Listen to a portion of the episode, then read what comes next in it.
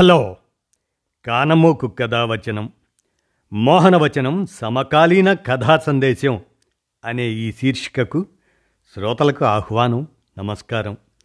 ఇప్పుడు మోచెర్ల అనంత పద్మనాభరావు విరచిత కథ నటన, ఘటన, తపన అనే దాన్ని ఇప్పుడు మీ కానమోకు కథావచనం శ్రోతలకు మీ కానమోకు స్వరంలో వినిపిస్తాను, వినండి. నటన, ఘటన, తపన. ఇక వినండి, ఇక కథలోకి ప్రవేశిద్దామా? పట్టాభికి కొంచెం ఊపిరాడనట్లుగా ఉంది, ఆయాసంగా ఉందనిపిస్తుంది. చదువుతున్న పేపర్ పక్కన పడేసి గూబులుగా కుర్చీలోంచి లేచి గది కిటికీలోంచి బయటకు చూశాడు. అతని దేహస్థితికి అనుగుణంగానే బయట కూడా గుబులుగానే ఉంది. నల్లటి మబ్బులు గుంపులు గుంపులుగా ఆకాశాన్ని ఆక్రమించేశాయి. ఏ క్షణాన్నైనా వరుణుడు విజృంభించేలా ఉన్నాడు. మెల్లగా సోఫాలో వాలి విశ్రాంతి తీసుకున్నాడు. కాసేపటికి కొంచెం సులువుగా అనిపించి గడియారం కేసి చూశాడు. ఉపాహారానికి సమయమైంది. పండరి పిలుపు కోసం ఎదురుచూస్తున్నాడు పట్టాభి. కాసేపటికి బయట చినుకుల చప్పుడు వినిపించింది. వాన మొదలైంది కాబోలు అనుకున్నాడు. ఇంతలో ట్రింగ్ ట్రింగ్ ట్రింగ్ ట్రింగ్ అంటూ కాలింగ్ బెల్ మోగింది. ఇంత పొద్దున్నే ఎవరబ్బా? కరోనా తర్వాత తమ ఇంటికి రాకపోకలు తగ్గాయి. చుట్టాలు, చుట్టుపక్కల వాళ్ళు కూడా రావటం తగ్గించేశారు. మరి ఇప్పుడు వచ్చిందెవరో అనుకుంటూ తలుపు తీశాడు పట్టాభి. తలుపు పూర్తిగా తెరవకుండానే తోసుకొని లోపలికి వచ్చేశాడు పురుషోత్తముడు. సారీ మావయ్య, ఒక నిమిషం అంటూ అలెగ్జాండర్తో యుద్ధం చేయాలన్నంత హడావుడిగా బాత్రూంలోకి దూరిపోయాడు. ఏమోయ్, మీవాడు మనింటి పైన దండయాత్ర చేసేశాడు, వంటగదిలో ఉన్న భార్యకు వినిపించేలా గట్టిగా అరిచాడు. వంటింట్లో ప్లేటుల్లో ఉప్మా పెడుతున్న పండరికి భర్త మాటలు అర్థం కాక, దండయాత్రలు పాదయాత్రలంటూ పాఠాలు చెప్పకుండా కాస్త అర్థమయ్యేలా చెప్పండి, బడి పంతులు కాకపోయినా పాఠాలు మాత్రం బాగానే చెబుతారు వెటకారంగా అంది. వాడేనే నీ మేనల్లుడు శ్రీశ్రీ పురుషోత్తముడు. వాడా? ఏడి? ఎక్కడా? హాల్లోకొచ్చి కలియ చూస్తూ అడిగింది. ఆపై ఆందోళనగా, వాడసలే త్రిపాద నక్షత్రం, ఈ భాగ్యనగరంలో వాడు తిరగని వాడా, చూడని ఇల్లంటూ ఉండదు. ఈ మధ్య కాశీ, గయా అంటూ తీర్థయాత్రలు చేసొచ్చి వెళ్ళిపోయిన కరోనాని వెనక్కి తెచ్చాడు. చావు తప్పి కన్ను లొట్టపోయినట్టయింది వాడికి. వీడిప్పుడు మనింటికి రావడం ఏమిటి అండి? మాస్క్ లేకుండా తలుపెందుకు తీశారు? ముందు తగిలించుకోండి అంటూ గబగబా ఆయనకు ఒక మాస్క్ ఇచ్చి తనొకటి తగిలించుకొని ప్లేట్లలో సర్దిన ఉప్మాని మళ్ళీ గిన్నెలో వేసి మూత పెట్టింది. నిమిషమన్నా వాడు పది నిమిషాలైంది ఆ బాత్రూంలోంచి బయటికి రాలేదు. ఇంతకీ వీడెందుకు వచ్చినట్లో అన్నాడు పట్టాభి.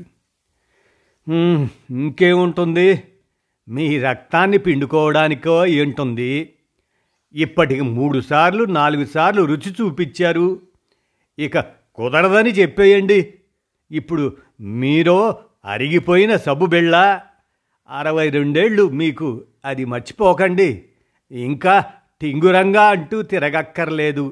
కాస్త ఇంటి పట్టు నుండి విశ్రాంతి తీసుకోండి అని పండరి అంటున్నా విననట్టు నటించాడు పట్టాభి. అమ్మయ్య, కడుపులో గడబెడపోయింది అంటూ చెమటలు పట్టిన మొహాన్ని తుడుచుకుంటూ వచ్చాడు పురుషోత్తముడు. ఏమిట్రా మళ్ళీ రక్తానికేనా? ఈసారి మీ మామయ్య రారు, ఆయన్ను చూడు రక్తం లేనట్టు ఎలా పాలిపోయారో తెల్లగా.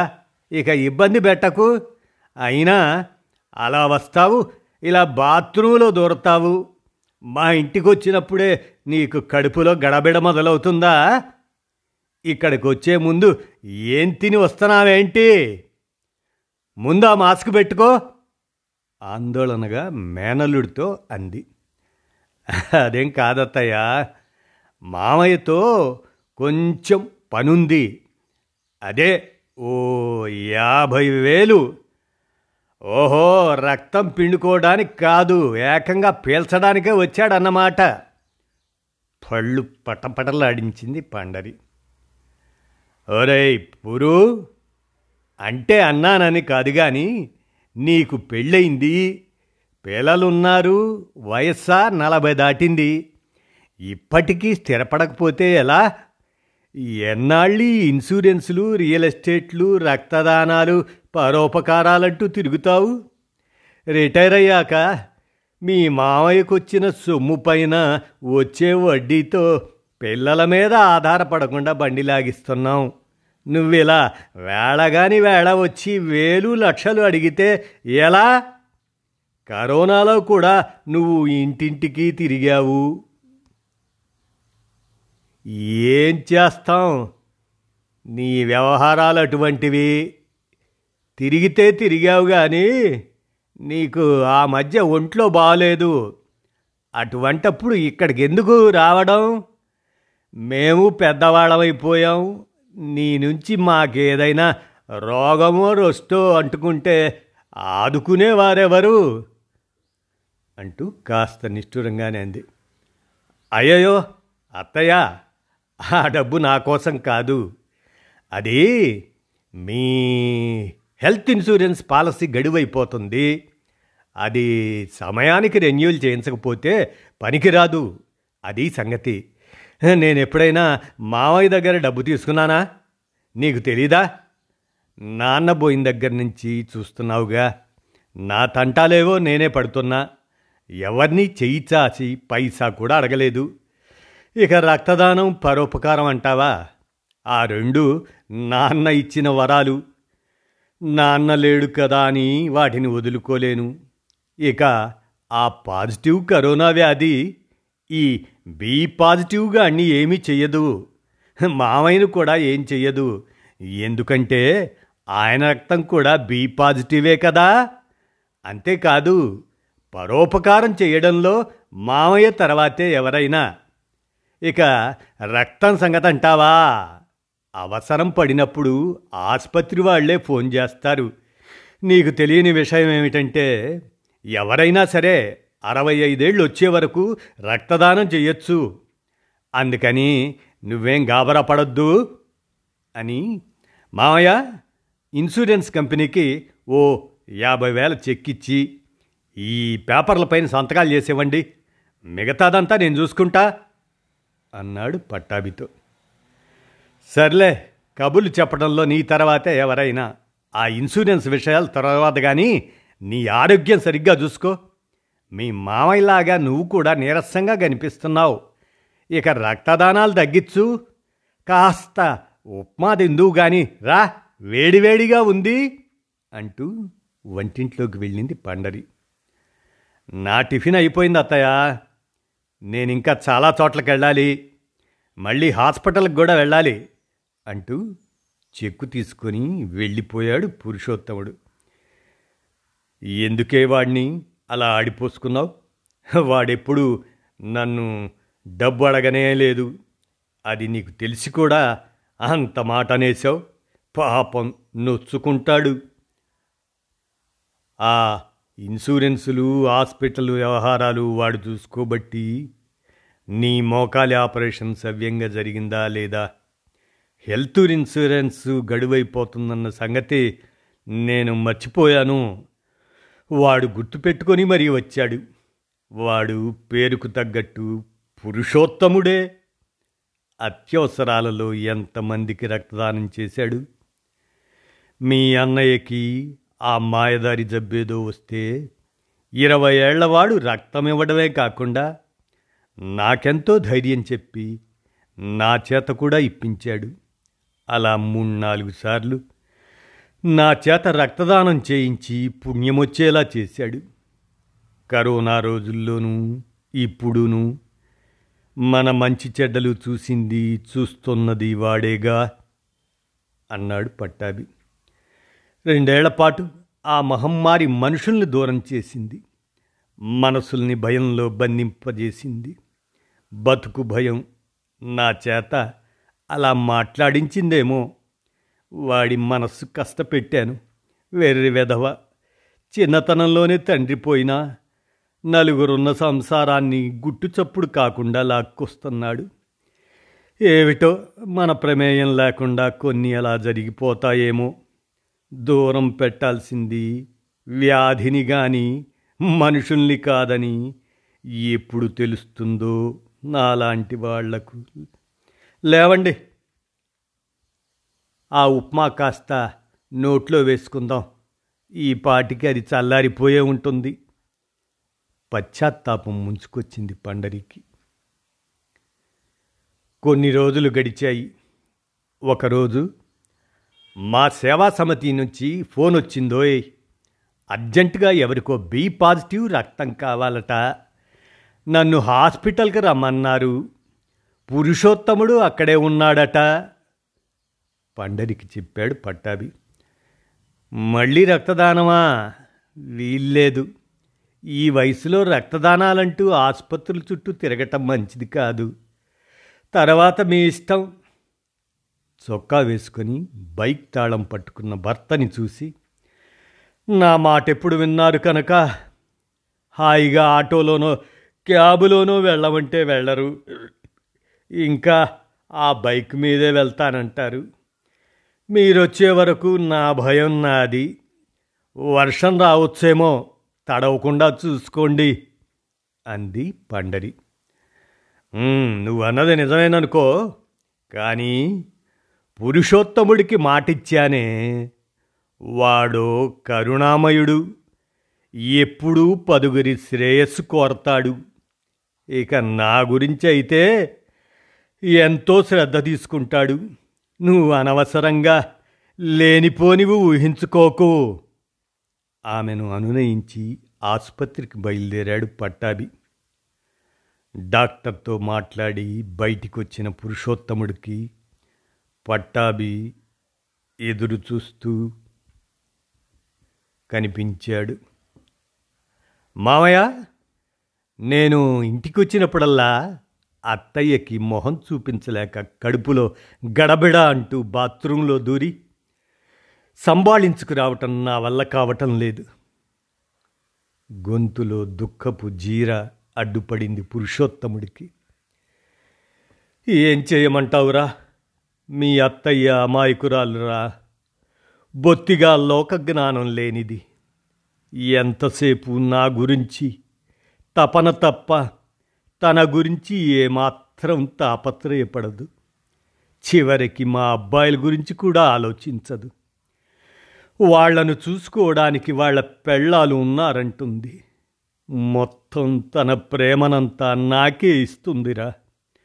ముఖానికి ఇంత పసుపు రాసుకొని పెద్ద కుంకుమ బొట్టుతో ముత్తైదువ కళ ఉట్టిపడే మీ అత్తయ్యకు నా అనారోగ్యం గురించి నా అంతట నేను ఎలా చెప్పనురా.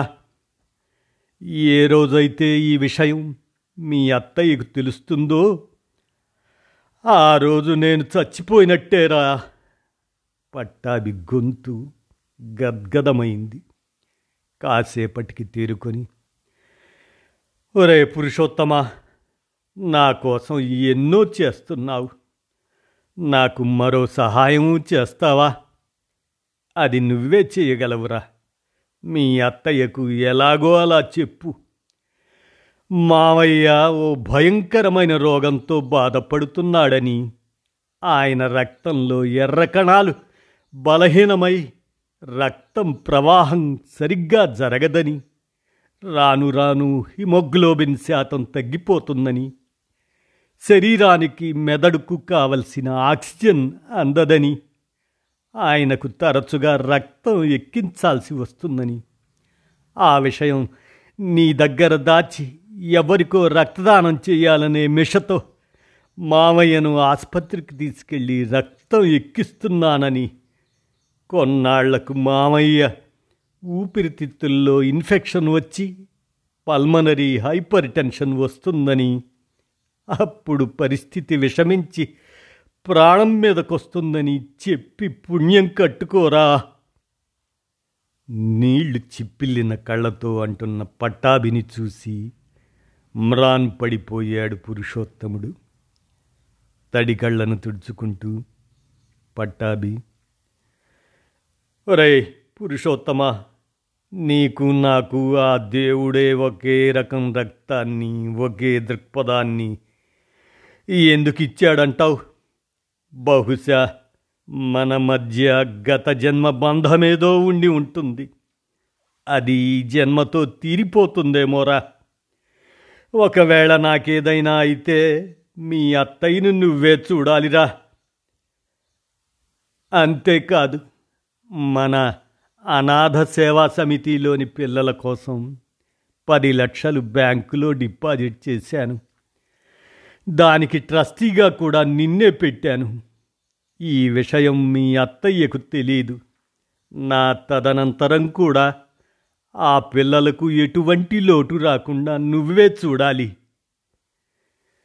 నీరసంగా అన్నాడు. మామయ్య, ముందు డాక్టర్ని కలిసి ఆయనేం చెబుతాడో విన్న తర్వాత రక్తం ఎక్కించుకోవాలి. కనుక ఇలా మనస్సును బాధ పెట్టే మాటలొద్దు. కొంచెం నీరసంగా కూడా ఉన్నావు. నీ ఆరోగ్యం కన్నా ఈ అక్కర్లేని అప్పగింతలు ఇప్పుడు అవసరమా? ఒరే, నాకిప్పుడేమైందో ఆ తర్వాత ఏమవుతుందో నీకు తెలియదా? ఏదో కొంతమంది అభాగ్యులకు సేవ చేసే అవకాశం నాకు ఇచ్చాడు ఆ దేవుడు. తామరాకు మీద నీటి బొట్టు లాంటిది జీవితం. సుఖాన్ని దుఃఖాన్ని ఒకేలా స్వీకరించే స్థితికి చేరాలని నా తాపత్రయం. నేను చేసే కర్మలు మాత్రమే నా విధి రూపంలో అనుభవంలోకి వస్తాయి. అనారోగ్యం నా దృక్పథాన్ని మార్చలేదు. నా రక్తమే కాదు, నా దృక్పథం కూడా పాజిటివే. నేనెప్పుడు బి పాజిటివే. నాకు ఎక్కించే రక్తం కూడా బి పాజిటివే. అది నాకిప్పుడు చాలా అవసరం కదూ, లేని ఉత్సాహాన్ని ప్రదర్శిస్తూ అన్నాడు పట్టాభి. పట్టాభిని డాక్టర్కు చూపించి రక్తం ఎక్కించడానికి ఏర్పాటు చేసి బయట కూర్చున్న పురుషోత్తం మనస్సు ఆలోచనల్లో మునిగింది. మామయ్య, నీకు రావాల్సిందా ఈ జబ్బు? ఆ దేవుడు నీకు అత్తయ్యకు అన్యాయం చేశాడు. నీ అనారోగ్యం అత్తయ్యకు తెలియదనుకుంటున్నావు. నా దృష్టిలో నువ్వే అమాయకుడివి, అత్తయ్య కాదు. అనాథ సేవా సమితి కార్యక్రమాల వంకతో నిన్ను వైద్య పరీక్షలకు తీసుకెళ్ళినప్పుడే అత్తయ్య నన్ను నిలదీసి అంతా తెలుసుకుంది. నీకు రక్తం ఎక్కించడానికి తీసుకొచ్చినప్పుడల్లా అత్తయ్య నీ వెన్నంటే వస్తుందని నీకు తెలీదు మామయ్య.